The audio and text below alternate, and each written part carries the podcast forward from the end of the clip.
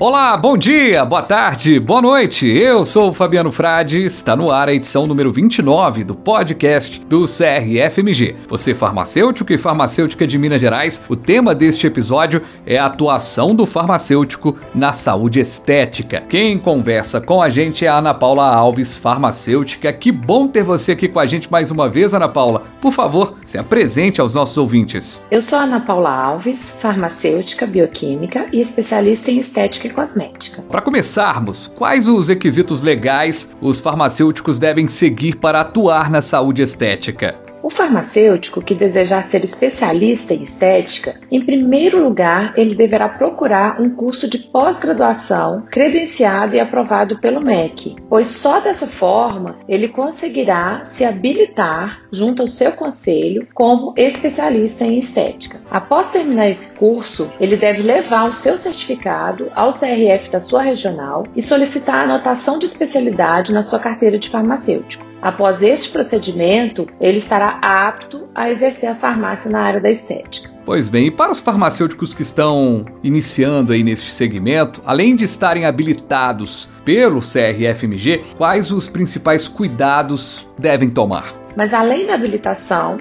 o farmacêutico sempre tem que estar em constante capacitação, porque a farmácia estética, essa área de atuação do farmacêutico, é muito dinâmica e está sempre em constante renovação e atualização. Existem algumas dúvidas da relação do farmacêutico nessa área de estética. Quais seriam os chamados procedimentos invasivos, não cirúrgicos, os quais os farmacêuticos estariam habilitados para executar? Os procedimentos que são competência do farmacêutico especialista em estética estão elencados nas resoluções do Conselho Federal de Farmácia. Temos duas resoluções amplamente vigentes no momento. São elas a 616 de 2015 e a 645 de 2017. Os chamados procedimentos invasivos não cirúrgicos, os quais os farmacêuticos estariam habilitados a executar no momento, segundo essas resoluções, são a toxina botulínica, o preenchimento dérmico não permanente e bioestimuladores, carboxiterapia, intradermoterapia ou também chamada mesoterapia, fios lifting absorvíveis e de autossustentação. Em qual tipo de estabelecimento o farmacêutico pode atuar? O farmacêutico esteta, ele está apto a atuar em clínicas e em consultórios independentes, não sendo permitido para eles que esses espaços de atendimento estejam dentro de drogarias ou em salões de beleza. E a gente falando desse assunto, Ana Paula, e o farmacêutico, a farmacêutica que está nos ouvindo,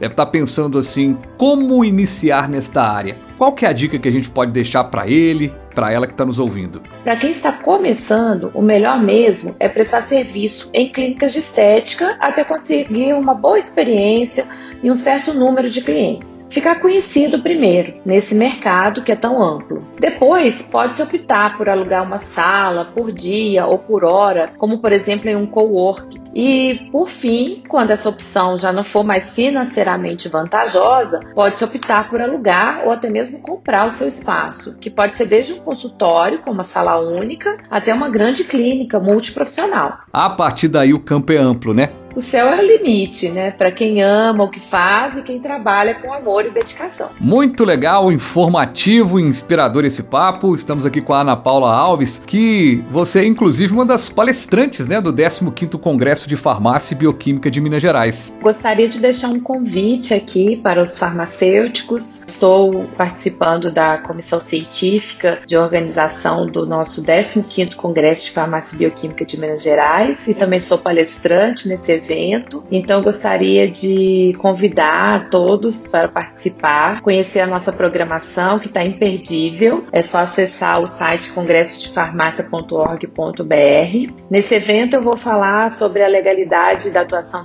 do farmacêutico na saúde estética, que tem tudo a ver com o assunto que a gente discutiu aqui hoje, e vou falar também um pouco sobre exames laboratoriais aplicados à estética e também um curso sobre como tratar acne e rosácea de forma efetiva e segura, utilizando a cosmetologia. Perfeito! Conversamos com a Ana Paula Alves, farmacêutica e bioquímica, especialista em estética e cosmética. Grande abraço e muito obrigado pela sua participação. Eu agradeço ao Conselho Regional de Farmácia de Minas Gerais pelo convite e estou à disposição para mais informações. Um grande abraço e muito obrigada.